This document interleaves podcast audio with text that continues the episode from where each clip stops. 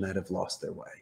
We have we have those encampments here now and uh, and it's it's a it's a big problem here and it's because we as a people don't take care of each other as as well as we should um and and there is some drug abuse and there is some you know uh stuff like that but uh, it's interesting that if that people will you know give you a banana if you're if you're down there or whatever.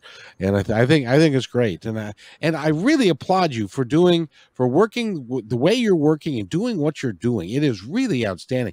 I would say by the way we're talking with richard blank. He is the ceo of Coast, costa rica's call center. They do mm-hmm. everything under the sun from web design to everything else. You can go to uh, costa rica callcenter.com and you can get all the information about Richard, his team, the folks that are there. Because I'll, I'll tell you, I, I'm I am as a human, and and by the way, you're one of the most human people. And by the way, that's a that's a huge compliment. Uh, you're one of the most human people that I've ever met. Thank and you. I Bill. really appreciate you. And would you would you come back so that we can have more of a conversation about other stuff and and more about this? Anytime. I'd love to be a guest that comes back, a reoccurring guest on a TV show. It's almost like Larry from Three's Company. You got to have me on on a couple scenes. So I definitely love to come back. Absolutely, because the the way that you word things, the way that you respect people and stuff is it can be really helpful and energizing to other people who may want to do the same thing but just don't know how. Well, let's break those stereotypes a CEO can be one that's empathetic. Someone can take the chance and move abroad, but I make it look easy. My good friend, I started my business at 35. I wish I was a teenager that was a whiz kid or a genius in my 20s, but I'll be forthright with you. After working at my friend's call center for four years, I learned the business, but I wasn't mature enough. It took me till my mid 30s to have impulse control, maturity, and enough money saved where I was responsible for those contracts and job stability. And also, I didn't take a loan out. I don't have a partner. I don't pay interest. I did slow and study. I first started renting a seat at an open air blended call center. Then after a couple years, I rented space and built out 150 seats and bought the equipment. After six years, I saved enough money to purchase and build my 300 seat center. So it's more of the tortoise, not the hare. It's grandma telling me if you can't pay for it in cash, don't do it. And it's also me saving enough acorns for the winter so I could weather storms. I wish it was bells and whistles and shortcuts and exciting, but it's not. It's being very responsible and taking your time and just making sure that you are fulfilling the needs of these agents by giving them their job stability. And in this industry that's so competitive, especially against Amazon, the best thing that I can do once again is, as you say, just have these sort of ethics and put my best foot forward.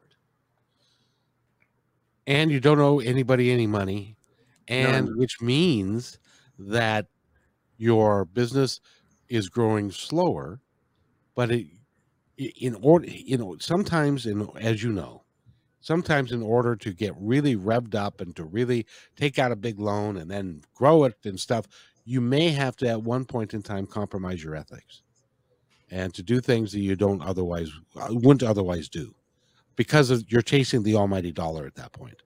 You don't have to do that. So it makes it it must be really freeing to be able to be an employer of 300 plus people and their families and to buy uh, jukeboxes and and and uh, and things and and to have a, a, a happy a happy life even if you're not a multimillionaire or a billionaire. Well it made the most sense I wanted to sleep at night. And imagine if I lost an account, I don't want to be pissed off on the floor and then, you know, stressing about it. And it was very simple. As long as I was making my margins, renting this seat made sense. Then after you got to four dozen agents, it doesn't make sense to spend five grand a month to some guy when I could have my own place and buy the equipment and build it out. And instead of buying brand new, you know, computers can be excellent secondhand. And a lot of the call centers were going out of business. So they bought it new. I pretty much got it with the wrapping on it, even though it's secondhand. It's not out of the store, but it's pretty much brand new with the furniture. And also, since I am a guest here and you look at me in my suit, there's a very good chance they might charge 20% more. So I would have local representatives for me with connections that would go and get me the best prices and bring me things. So you got to build a team around you. You can't do it all on your own. And you got to trust people to represent you and to speak for you. And have I been disappointed? A few times. But I've also been amazed by some people that have been with me over a decade and I've grown with my company. I have two people with me that have been with me over 10 years. One is my chief technical officer, another one's my floor manager. And I wouldn't have it any other way. I could bring someone in with 10 times the amount of experience. No way. These people wore my stripes. They walked with me. They know my culture. I will allow them to learn, facilitate their on the job training as long as it takes. I'll bring in specialists for the IT department, but there's no way I'm going to bring in a, a, a, general manager or supervisor from another call center. No way. They need to earn their stripes. They need to work with me for a little while and have the respect of the agents. If not, it's just definitely not going to work out. And have I said we experienced that? Never. I never brought in an outside supervisor. Everything is always promoted from within. That is that it's the only way to go. Because especially if you've got a unique culture. Because you're going to have somebody that comes in that is comes from a different style of culture and they're going to try and change that culture that has been so successful and that would you'd you'd probably have a like 20 289 people at your house the day after you hired that guy saying get rid of that guy. We can do you know it, it, it's it's just amazing. So i richard i really appreciate your time today and it's it's been awesome. And i gotta i gotta tell you i'm my team is growing as well. And mm-hmm. I, i've got a uh, a young lady that we just uh, that we just hired. She's a an assistant. She's just dynamite. And you're right. You have to have the right people and slow and steady. So what uh, is her name your new assistant? Her name is demi well, Demi's getting a positive escalation because I'm sure she's doing an excellent job. Oh, she's fabulous. As a matter of fact, the ending that you're about to uh, um, watch, she did yesterday. And well, on, Demi. All right. Yeah. She's she's she's awesome. So and we we appreciate having her. And I I subscribe to your philosophy of management and management style and company culture and philosophy. I, I, I tell you, I worship, I would be sitting at, if we were in the same room, I'd be sitting at your feet. We'd be high fiving each other and telling each other how great we are. But my good friend, water seeks its own level. That's why when I first started watching your podcast, it inspired me enough to write you. And here we are. I, and mind you, this there were a couple times back and forth because of scheduling conflicts and stuff. It was a mutual goal of ours was to get on a show together and to share ideas. And we fulfilled that today. And so I am very humble and I'm very thankful for your time and your audience's time as well.